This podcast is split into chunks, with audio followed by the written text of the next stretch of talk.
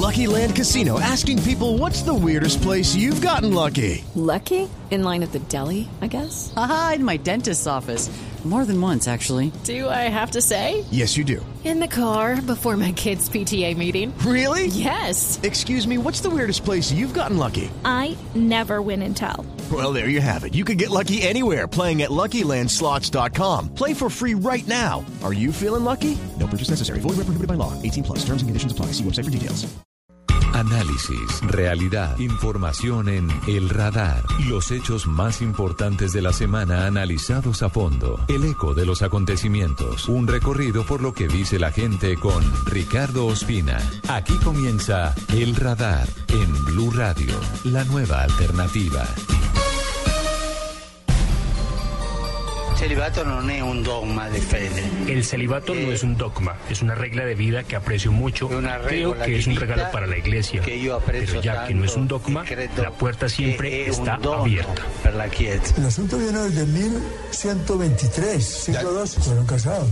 Siempre ha habido el celibato voluntario por eh, seguir el ejemplo de Jesucristo. Aunque sea milenaria, no es lo que nos define en cuanto a la fe que tenemos, más bien muestra las costumbres y la tradición que ha reflejado siempre la Iglesia Católica. Porque el celibato es algo que es un don de Dios, pero también que es absolutamente factible vivir desde el punto de vista humano. Celibato obligatorio existe desde hace más de cuatro siglos, a pesar de los numerosos llamados para revocar. In questa luce si comprende la libera scelta del celibato per il reino dei cieli, da riscoprire nella sua bellezza e Los religiosos hacemos el voto voluntario, los que nos formamos en una comunidad, jesuitas, franciscanos, dominicos. Abordar el tema de la ordenación sacerdotal de mujeres, una reforma integral a la curia romana. Un grupo de 26 mujeres enamoradas de sacerdotes católicos se dirigieron al Papa Francisco. No habría que decir por qué no se casan los curas, eso es impensable. La pregunta debiera ser por qué la iglesia no ordena sacerdotes a hombres casados. Un amor exclusivo, total. El sacerdote lo dedica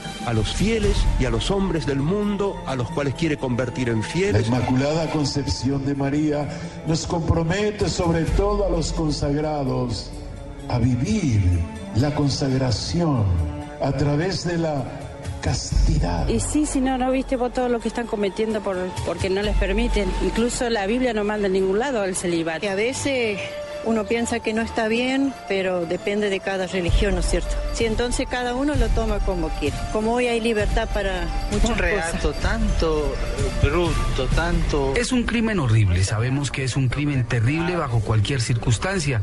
Pero a mí me interesa la iglesia, porque un sacerdote que hace esto traiciona el cuerpo del Señor. Cuando los medios de comunicación insinúan que quienes viven el celibato o son mentirosos, es decir, no lo viven, o son homosexuales, o tienen algún tipo de patología que los lleva a ser reprimidos y que esa represión en algún momento se va a manifestar en cosas horribles como la pedofilia. Por ejemplo, en el caso de la pedofilia, el Santo Padre dio unas normas muy concretas. Todos los episcopados del mundo están trabajando precisamente para perfeccionar esas normas. El Papa Francisco deberá asegurarse de que los niños están a salvo. Si dejas a tu hijo con un sacerdote o una monja, quieres estar completamente tranquilo de que nada va a suceder. La Santa Sede se negó a entregar a la ONU los resultados de una investigación interna sobre abusos sexuales cometidos por sacerdotes.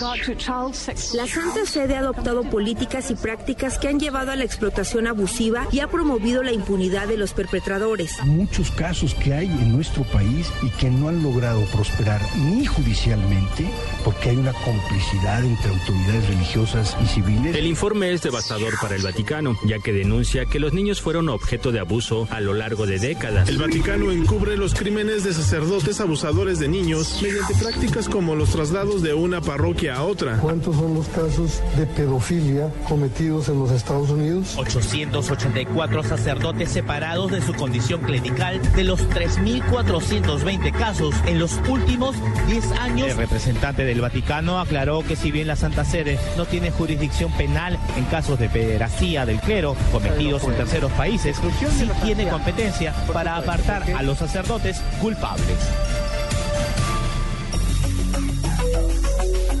La Iglesia Católica en los últimos 20 años ha sufrido una drástica reducción en el número de feligreses que tiene, entre otras cosas por los escándalos que ha tenido que afrontar ante malos manejos de dineros por parte de los responsables del Banco Vaticano, el que responde directamente a la Santa Sede, pero sobre todo por la falta de conexión de algunos sacerdotes con sus fieles.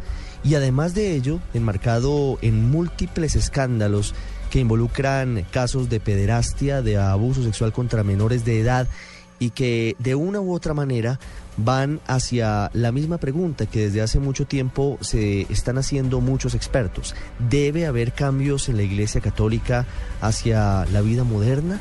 ¿Deben abrirse las puertas para volver a atraer fieles de la manera en la que se presentaban hace algunos años?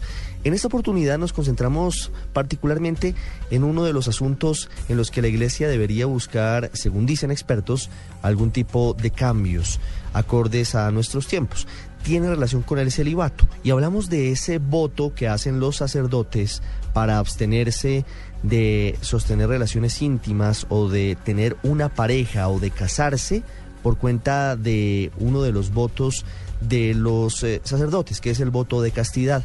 Y hablamos de esto porque el Papa Francisco habló sobre esa virtud, esa situación y ese comportamiento de los religiosos durante su viaje de regreso desde Tierra Santa hacia el Vaticano. El Papa Francisco dijo que el celibato no es un dogma de la Iglesia Católica.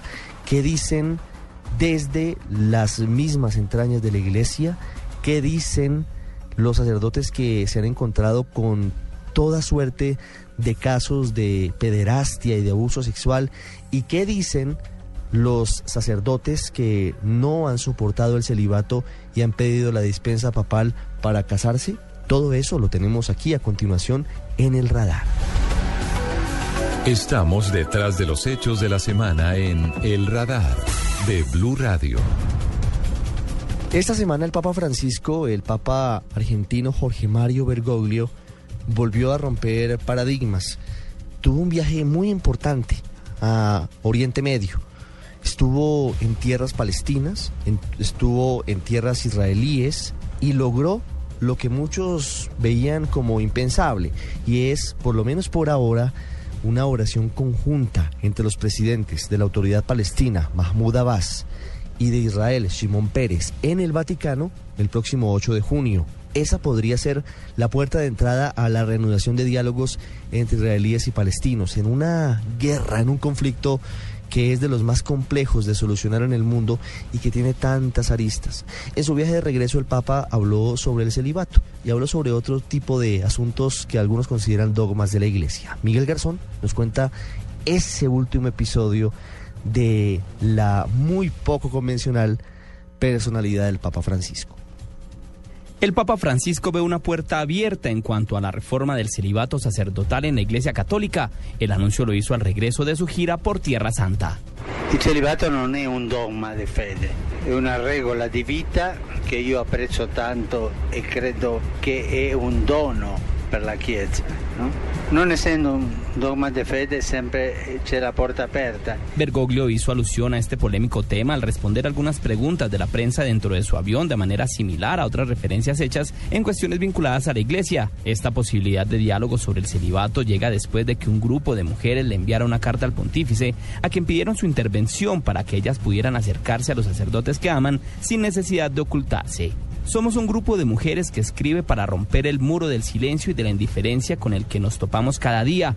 Cada una de nosotras mantiene, ha mantenido o querría mantener una relación sentimental con un sacerdote, afirmaron estas mujeres en una misiva que hasta ahora no ha tenido respuesta pública del Vaticano. El Papa Francisco no se ha pronunciado al respecto como pontífice hasta el momento, lo que hace más destacada la intervención hecha por Bergoglio en un marco despojado de la formalidad de una intervención oficial o una celebración con la celeridad que caracteriza muchos eventos de la Iglesia Católica.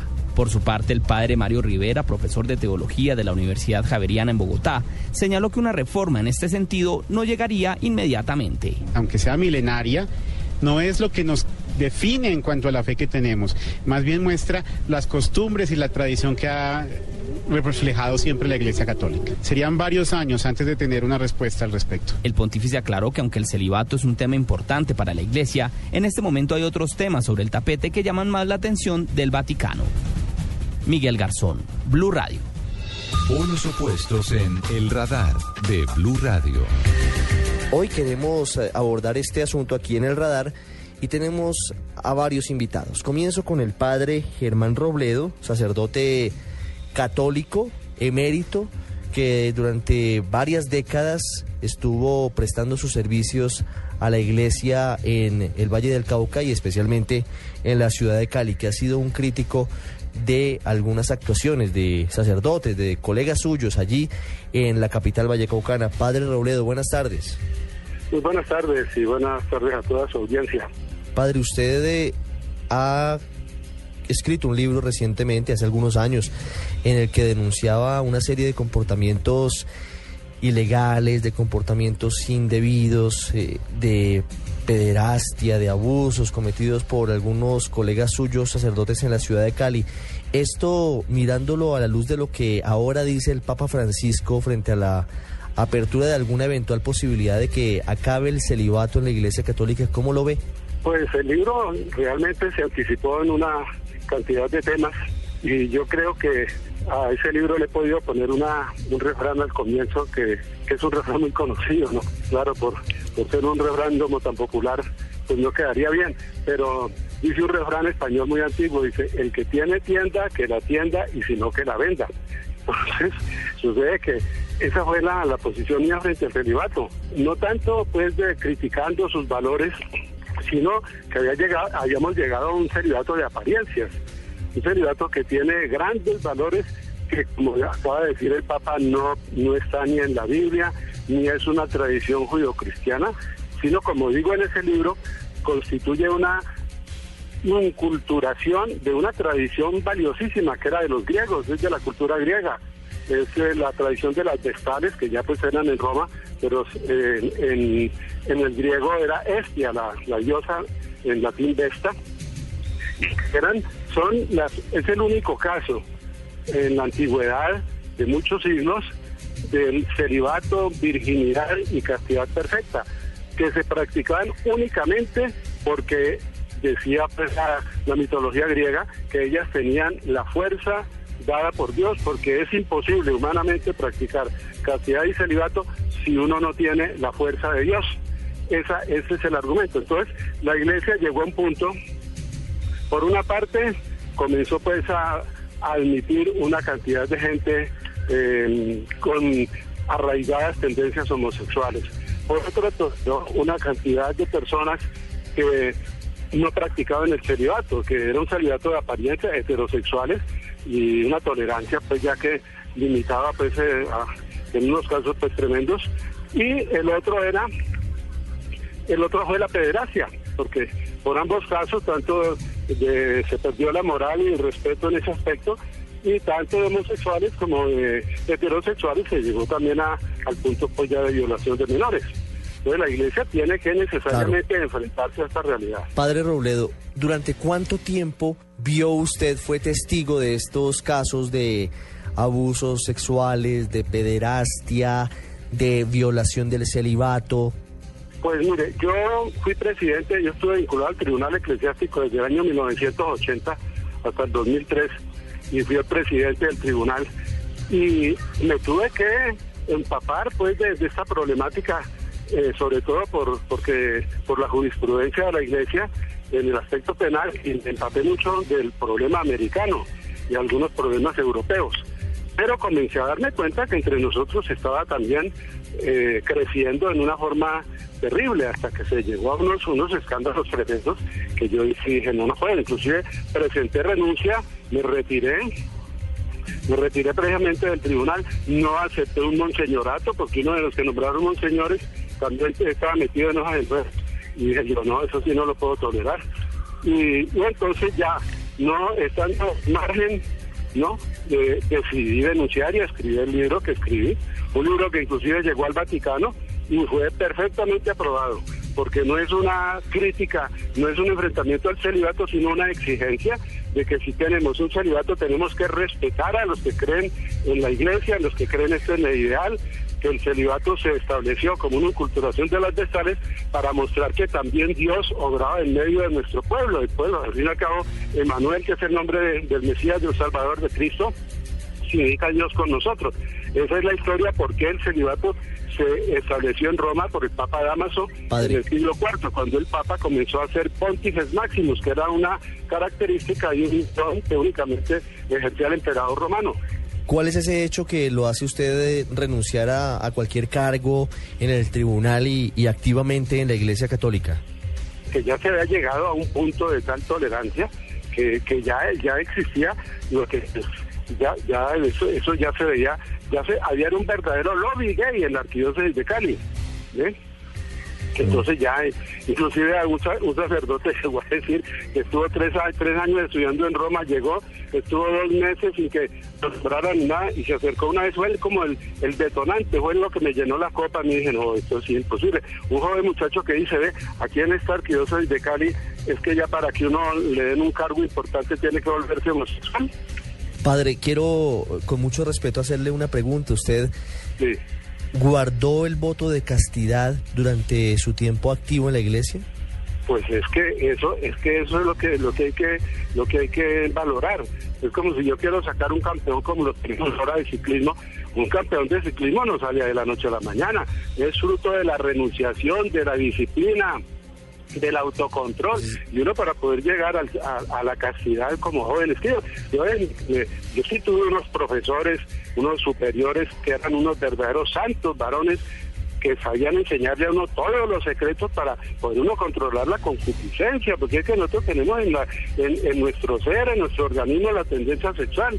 Uno tiene que llegar a autodominarse, autocontrolarse, y es una lucha permanente, uno no puede dar papaya muchos son los sacerdotes en Colombia que hemos hecho ese esfuerzo, pero sucede que modernamente, últimamente, cuando para defender la seriedad de comenzaron a recibir muchachos con tendencias homosexuales para que no tuvieran tentación de la mujer, estaban convirtiendo a la iglesia en un closet de gays, como lo digo yo, con mucho respeto porque no me no no me no quiero presentarme como homofóbico, pero sí están en el, en el lugar equivocado. Claro. utilizar la Iglesia Católica como un closet de gays.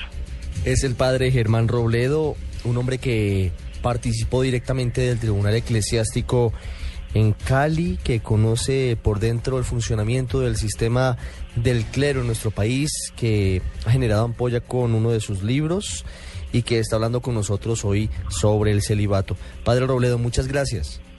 Bueno, con mucho gusto y a sus órdenes siempre. Así lo detectó el radar en Blue Radio. José Luis Artegoitia fue sacerdote católico durante varios años y fue muy conocido en su país, en Chile, porque decidió renunciar al celibato porque encontró el amor.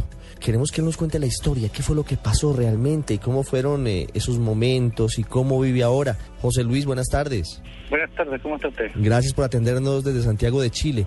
¿Cómo fue esa historia? ¿Usted durante cuánto tiempo fue sacerdote católico? Más de 15 años. Más de 15 años. Siempre, siempre... perdón, quiero dejar una cosa en claro, ¿eh? yo sigo siendo sacerdote católico. Claro, claro, sigue siendo sacerdote. Y pidió una dispensa a la Santa Sede para poder casarse, ¿no es verdad? Claro, claro. ¿Y se la dieron? Sí, sí, sin ningún problema. Se hace un proceso aquí en Chile y luego se va a Roma y me llegó la dispensa y me casé por la iglesia. Eso no es muy común, ¿verdad? Que, que otorguen esa dispensa o que la soliciten los sacerdotes. No, la verdad es que es bastante común. El tema es que hay cierta exigencia, eh, siguiendo todo el conducto regular, es algo muy complicado. ¿Qué tan común es? O sea, yo tengo varios amigos sacerdotes que han pedido la dispensa y, no tienen ningún problema para poder obtenerla. ¿Cuáles son los requisitos para que tengan esa dispensa papal, eh, Padre José Luis? O sea, lo que pasa es que o sea, se espera que los sacerdotes que solicitan la dispensa hayan hecho un buen discernimiento, no, no que de repente se salgan y la pidan al tiro, sino que se haga un discernimiento calmado, se tome un poco de distancia el ministerio y después se solicite. Y se hace, se hace en cada, en cada diócesis se hace el proceso antes de partir a Roma. Claro. ¿Cuánto tiempo estuvo usted alejado del ministerio, alejado de, de los oficios sacerdotales antes de, de solicitar la dispensa? Como seis meses, más o menos. Y en esos seis meses, eh, el Lo que padre... pasa es que Sí, fueron seis meses, sí. pero yo ya había empezado a conversar con el obispo dos años antes. Entonces no era una sorpresa para el obispo de que yo iba a pedir la dispensa. Claro. En esos seis meses, padre José Luis, seguramente piensa usted en todos los escenarios que, que son posibles, eh, desde retirarse de la iglesia y tener una vida no de no de religioso, sino tener una vida de una persona laica, pasando por otras opciones como la que tiene ahora. ¿Fue la mejor decisión esa haber pedido la dispensa y haber continuado con su labor sacerdotal teniendo la posibilidad de haberse casado? Lo que pasa es que cuando, cuando yo co- conversé, conversé con el obispo el tema de que estaba viendo la posibilidad de retirarme, ahí ejercía el sacerdocio, bueno, estaba casado, y después cuando en marzo del, del año 2007, 2008, conversé con el obispo y le dije que me retiraba, y seis meses después empecé a tramitar la dispensa y se me dio como corresponde, siguiendo lo- los plazos. Siempre yo he estado vinculado a la iglesia, yo nunca me, he alejado de la iglesia. Actualmente participo en el colegio de mis hijos, es un colegio religioso de, de- de los sacerdotes colapios, y con mi esposa eh, trabajamos juntos en pastoral en el colegio. ¿Cómo le ha ido en esta, en esta nueva etapa de su vida religiosa, teniendo al lado a, a una mujer, estando casado, en algo que, que no es tan habitual en los sacerdotes? No, claro, no, ha sido toda una cosa novedosa. Eh, no, pero bien, ningún problema. De hecho, mi, mi esposa es una mujer muy simpática, entonces no he tenido ninguna dificultad con ella ni, y tenemos una familia bonita, tenemos tres hijos. Ha sido bastante bonita la experiencia. ¿Qué le dicen los fieles de la iglesia? Usted eh, me imagino que tiene, que tiene una parroquia o tiene un sitio donde oficia los, eh, digamos que la- las ceremonias. Y, y hace poco estuve en misa ahí, no, bien, o sea, con, lo- con los feligreses me llevo bastante bien, nosotros vivimos relativamente cerca de donde yo fui párroco y no, ningún problema, yo hice bastante amistad cuando era sacerdote con mucha gente y esa gente sigue siendo amiga hasta el día de hoy. Claro. Le, le gusta cuando me ven con los niños, con las con las señoras, porque me los toco en el supermercado, me los toco en la feria, en distintos lugares. Pero yo quiero, yo quiero precisar una parte de esto eh, y es, usted a pesar de, de estar casado y de tener hijos, eh, todavía utiliza la misma, la misma vestimenta y a- oficia los No, mismos. no, no, no, no, no, no, no. En el momento que uno se retira del sacerdocio, eh, en el momento que uno habla con el obispo, en ese momento hay un cambio absoluto. Uno entra a la vía laical. Por lo tanto, me alejo absolutamente de, de lo que es el ministerio sacerdotal. Pero, pero sigue siendo sacerdote como me decía al comienzo, digamos que el, el- Pero lo que pasa es que eh, uno sigue siendo sacerdote, sí. Lo que pasa es que uno pide la dispensa de sus obligaciones sacerdotales. Por lo tanto, toda mi vida es absolutamente laical, como cualquier otro, sin perder el orden sacerdotal. Ya no oficia misas. No, pues. Na- ninguna de puedo- ninguna ceremonia. No, no, no, no, nada. Y uno estaría obligado, en caso de peligro de muerte, a atender a algún, alguna persona que, que lo requiera. ¿Y a qué se dedica ahora? Yo soy director de en una fundación de, de un hogar de, de niños de palío y eso básicamente. Que fue la que la que fundó con, con su ahora esposa. No lo fundé con ella. Y, eh, no, no, es con otro grupo de personas que fundamos esta, esta institución. Pero ella le ha colaborado, digamos. Ella trabajó en la fundación algún tiempo, sí. Sí. Y una hora bien bonita, entonces ahí trabajo casi tiempo completo. ¿Ha recibido de algún ciudadano reprobación? ¿Alguien lo ha recriminado? ¿Alguien le ha dado alguna reprimenda por esa decisión suya, padre No, José no, Luis? no, no, no, no, no. Puede ser que haya personas que no les haya gustado que yo me haya casado, pero públicamente nadie dice nada, no para nada. En general la gente que se acerca a conversar conmigo o con los otros sacerdotes, pues yo además pertenezco a una asociación de sacerdotes casados. Entonces, tenemos todo buena experiencia con la, con la gente. Quiero, quiero hacerle una pregunta ya para finalizar, agradeciendo que nos haya atendido desde Santiago de Chile, padre José Luis. ¿En algún momento usted se ha arrepentido de la decisión que tomó, de la solicitud de la No, dispensa nada. No, no, no, para nada. No, fue una decisión muy bien, muy bien pensada. Y yo también estoy muy preocupado ahora, dentro de las cosas que hago, es ayudar a otros sacerdotes que han dejado el ministerio a que puedan también pedir la dispensa y que puedan vivir cerca de la iglesia este, esta, esta nueva etapa. ¿Qué opina de lo que ha dicho el Papa Francisco recientemente, señalando que no es un dogma de la Iglesia el celibato? Es que no es un dogma de la Iglesia, estamos totalmente de acuerdo. De hecho, es una es una disciplina eclesiástica, no es, no es un mandato divino. De hecho, en la, Sagrada Escritura, cuando se habla del celibato, se habla de los consejos evangélicos, como un consejo, no, no, no como una obligación. Por lo tanto, es muy probable que así como al discernimiento y las necesidades pastorales que puede abrirse para el, eh, para el rito romano, se puede abrir el, celibato, porque en nuestros ritos católicos existen sacerdotes casados, como los de Siria, por ejemplo. Claro. ¿Cree que la Iglesia Católica va hacia allá? ¿Va hacia la eliminación del celibato definitivamente? ¿O usted cree que se va a mantener? La eliminación no, no, no. La eliminación no, porque yo creo que el celibato es un tesoro que tiene la Iglesia. Es una cosa muy noble, yo creo que el celibato le hace mucho bien a la iglesia, pero también yo creo que van a haber posibilidades de que existan sacerdotes casados, una, una probabilidad. Y que puedan seguir ejerciendo sus labores, digamos, ¿o sí, no? Claro. Sí. A diferencia de, de lo que ha sucedido con usted. Sí, claro. Yo, yo, yo creo que el Papa está abierto a eso y lo dijo también hace un tiempo atrás, que si todos los obispos se ponen de acuerdo no tienen ningún problema en que existan sacerdotes casados. Padre José Luis Sartía de Goitia, muchísimas gracias por haber estado con nosotros aquí en el radar de Blue Radio en Colombia. Muy amable por haber estos minutos con nosotros. No, me hubiera gustado haber estado en Colombia haciendo esta grabación, no desde Chile. aquí lo esperamos, padre. Gracias. Ya, pues que esté muy bien. Los hechos que le interesan a la gente en El Radar. Las palabras que pronuncia el Papa Francisco generalmente tienen profundo impacto en la sociedad. Es un hombre que tiene una misión muy clara dentro de la iglesia, ha llegado con aires renovadores y tiene un perfil, lo hemos dicho en varias oportunidades, diferente al que tenía Benedicto XVI, que era un hombre erudito, un hombre experto en teología y un hombre de un talante diferente. El Papa Francisco, lo hemos comentado, habló esta semana sobre el celibato, que es uno de esos casos y de esos temas eh, complejos dentro de la realidad milenaria de la Iglesia Católica. Y el Papa Francisco mencionó, como lo escuchábamos hace algunos minutos, que el celibato no es un dogma de la Iglesia. Hemos hablado con algunos sacerdotes que han tenido decisiones en su vida entre otras cosas, de denunciar casos en los que por cuenta de no estar eh, respetando el celibato algunos religiosos terminan cometiendo actos indebidos y a veces incluso delictivos. Y otros sacerdotes con los que hemos hablado y que ya hemos tenido aquí en el radar que han decidido pedir la dispensa papal para casarse.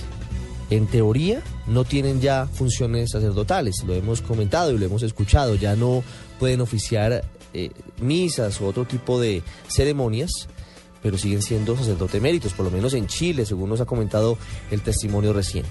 Hablamos en este momento ahora con alguien muy experto, muy conocedor de la iglesia y de un asunto tan espinoso y tan complejo como este que hemos decidido traer hoy a colación aquí a El Radar. Estamos hablando del sacerdote jesuita Carlos Novoa, amigo de esta casa y que nos puede hablar y nos puede dar luces sobre este proceso y sobre este caso del que hemos hablado.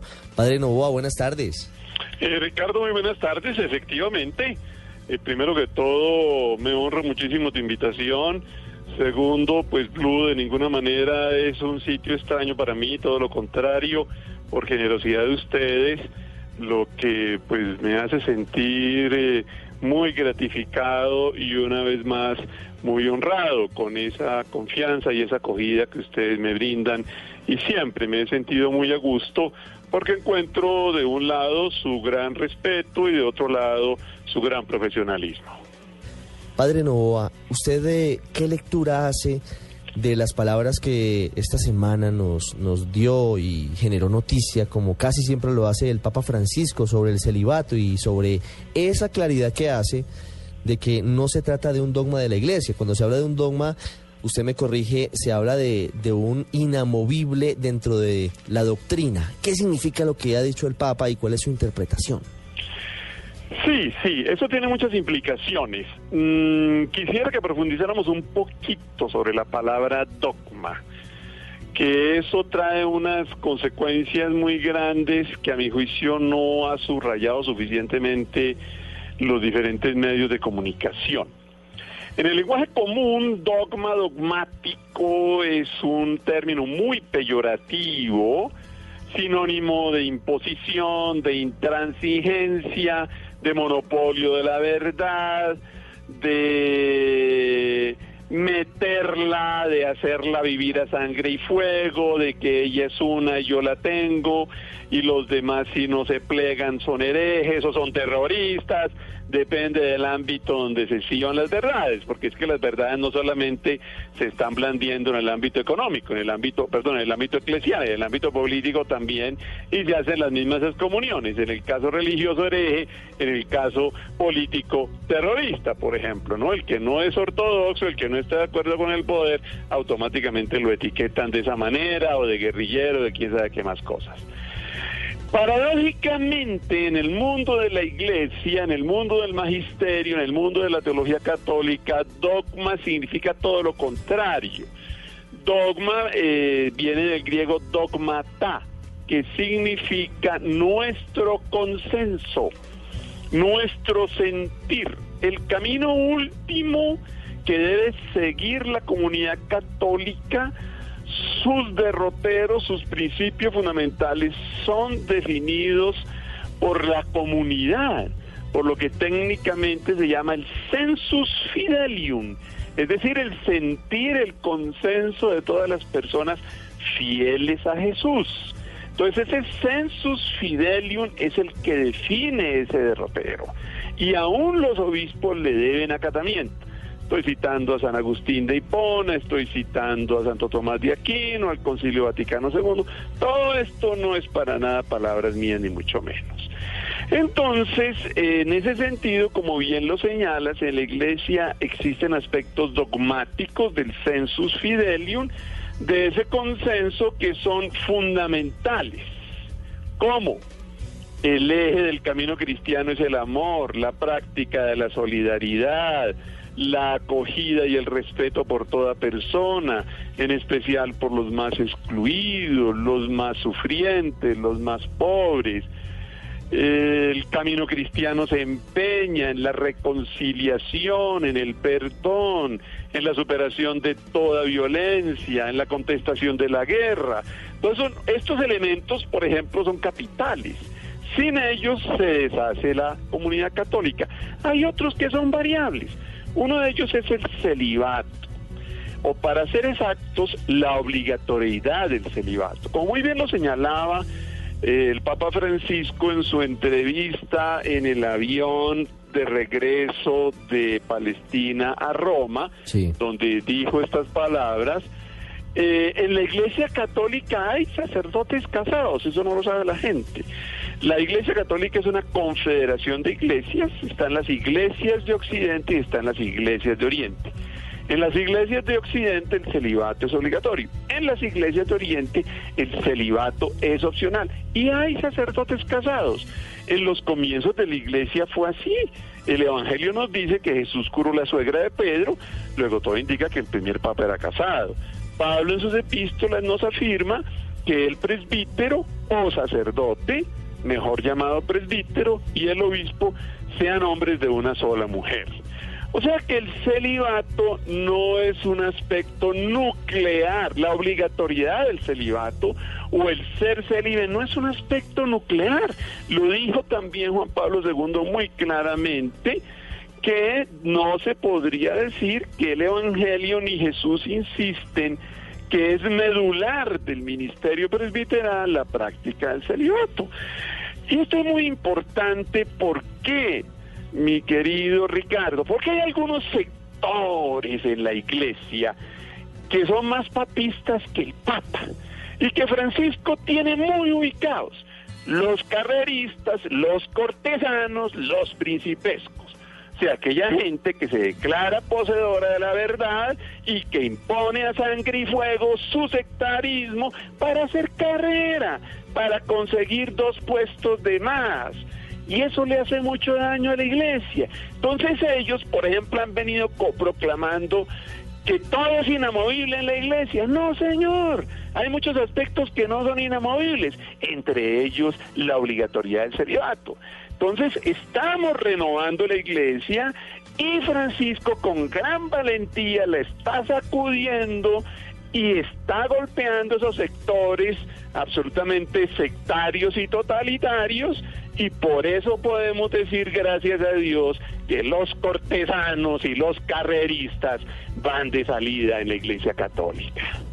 Es un asunto que tiene muchísimo de largo, muchísimo de ancho, pero usted nos entrega luces eh, interesantes sobre los estudios que se han hecho frente al celibato, frente a la pedofilia o paidofilia, como, como se nombra de manera especializada este tipo de abuso sexual contra menores de edad, pero sobre todo frente a, a, ese cambio que se da en la iglesia y la posibilidad de que eventualmente se abra esa puerta, que sería una condición además para, para modificar algunas cosas adicionales dentro de la iglesia católica y por eso le agradecemos mucho que nos haya acompañado hoy, como siempre, dispuesto a aclarar las cosas y a darnos su versión con base en el conocimiento. Padre Carlos Novoa, muy amable por habernos acompañado.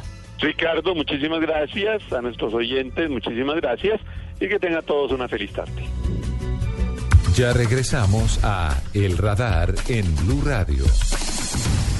Bajo el sol del reino de Marruecos brillará una nueva casta de guerreros. Tres razas diferentes pisarán esta tierra. Sobrevivientes, celebridades y retadores pondrán a prueba sus límites y deberán adaptarse a otras costumbres. Desafío Marruecos, las mil y una noches. Lunes a viernes a las 8 de la noche en Caracol Televisión. En un bus, si tu teléfono tiene internet, le expresas tus pensamientos al mundo en Twitter. Si se te acaba el internet, se los cuentas a la señora que se te durmió en el hombro. Mejor disfruta un día más de conexión. Hoy es día de Internet Tigo. Compra ya cualquier paquete día a través del asterisco 111 numeral o en cualquiera de nuestros puntos de recarga y recibe completamente gratis un día adicional. Sonríe, tienes Tigo. Aplican condiciones y restricciones. Mayor información en www.tigo.co. En El Radar no olvidamos a Buenaventura. A la orilla del mar. De Buenaventura.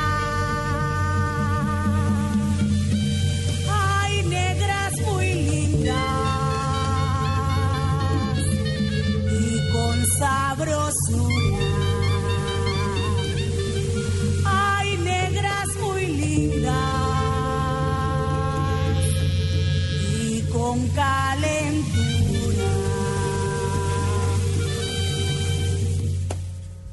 En el radar hacemos un seguimiento permanente, detallado y no olvidamos a Buenaventura el principal puerto sobre el Océano Pacífico que tiene nuestro país y con tantos problemas y con tanto olvido de tantas décadas de la mayoría de los colombianos.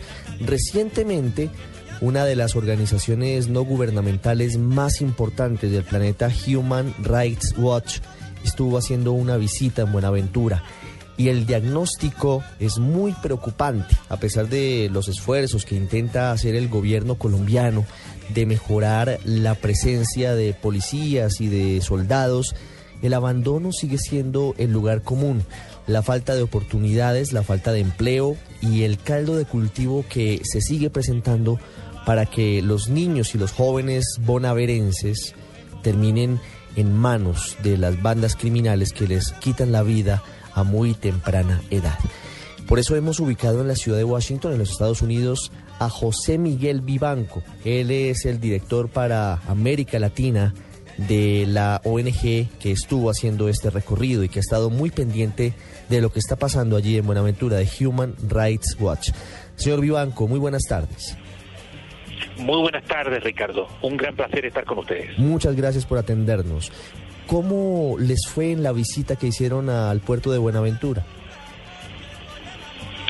Creo que nos fue bien porque nos permitió evaluar en el terreno las condiciones eh, en que esa gente está viviendo, el temor, el abandono que sufren desde hace lamentablemente ya eh, yo diría varias décadas, y por sobre todas las cosas verificar eh, si las condiciones habían mejorado en los últimos eh, en los últimos meses. Nosotros publicamos un informe dando cuenta de las eh, terribles condiciones en materia de derechos humanos, quizás las más graves del país, en Buenaventura, y este informe salió a la luz pública, tanto en Colombia como a, a nivel internacional, el día 20 de marzo.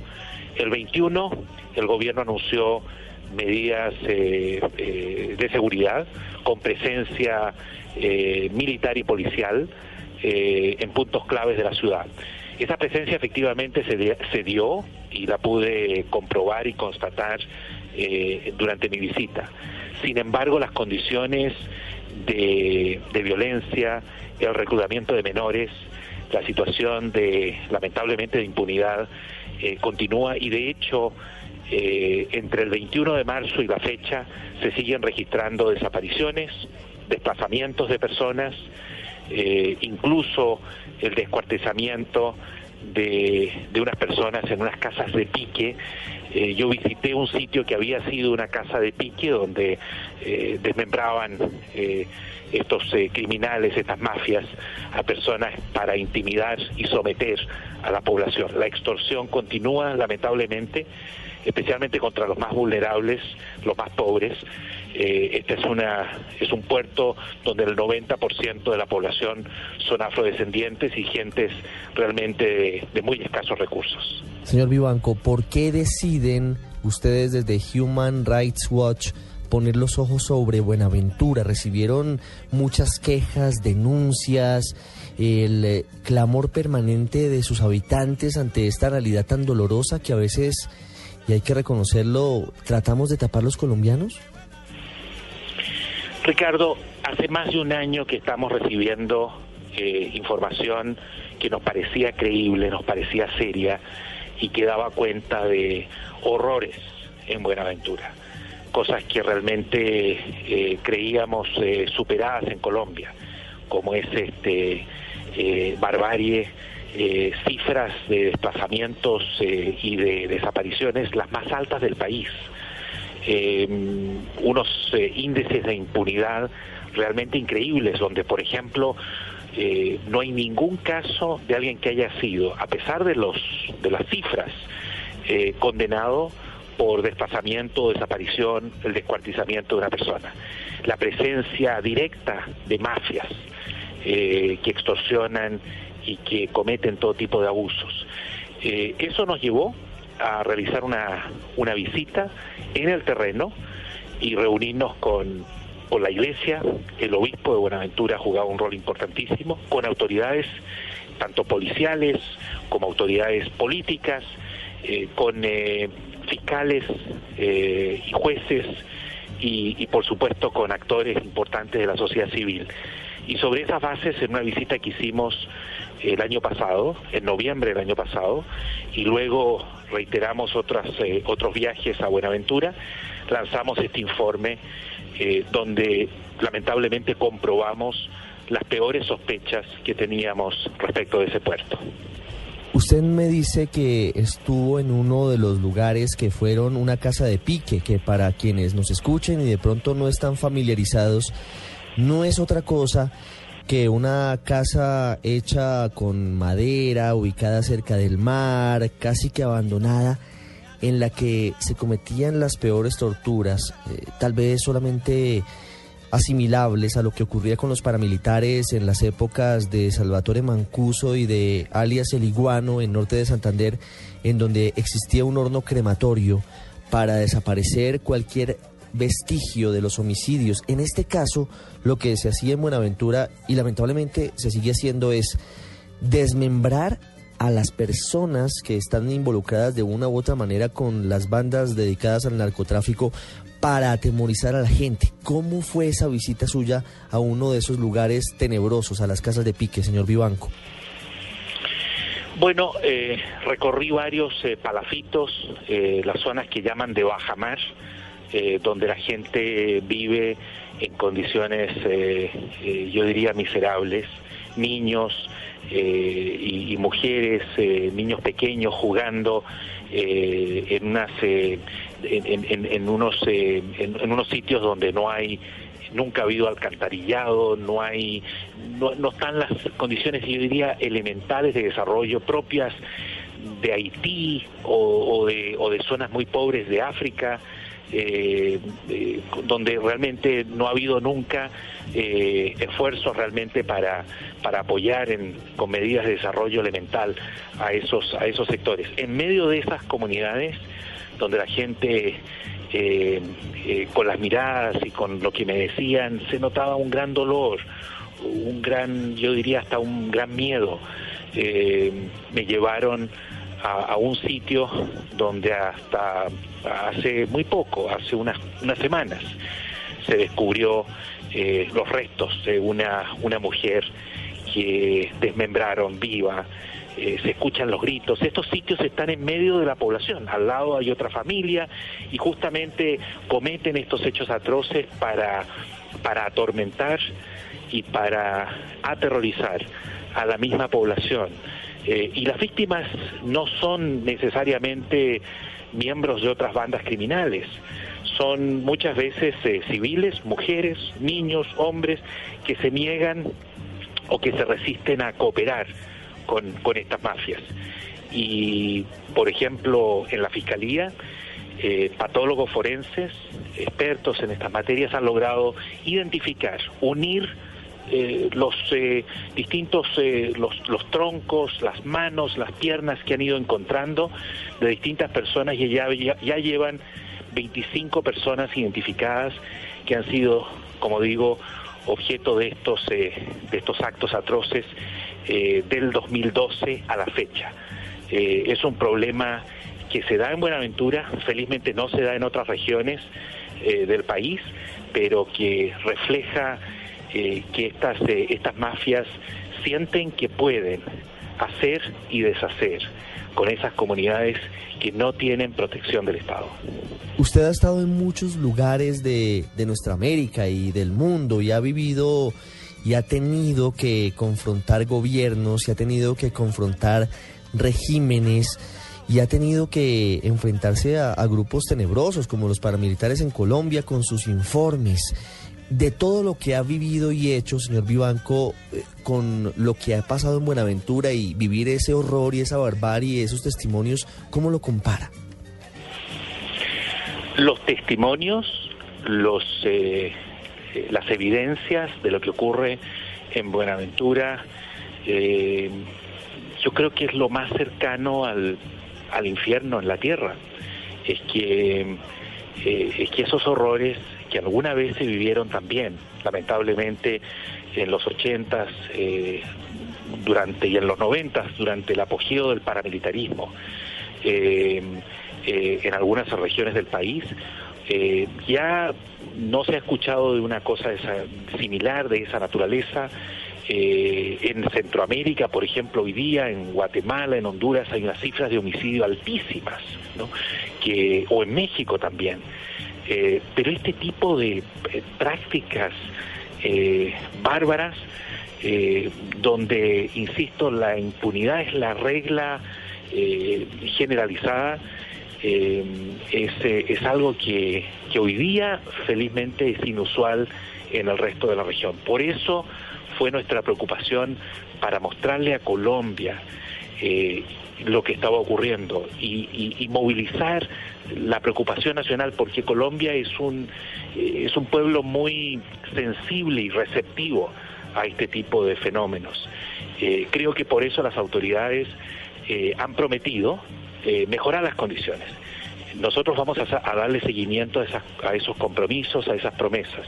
Yo he tenido oportunidades de sostener reuniones al más alto nivel con el, actual gobierno y con autoridades judiciales, incluyendo el fiscal general, y han anunciado el, reforzamiento de la presencia de la Fiscalía con recursos humanos y materiales eh, que ojalá se den, eh, porque hasta ahora lamentablemente no ha cambiado la situación pero creemos que eso puede hacer una diferencia.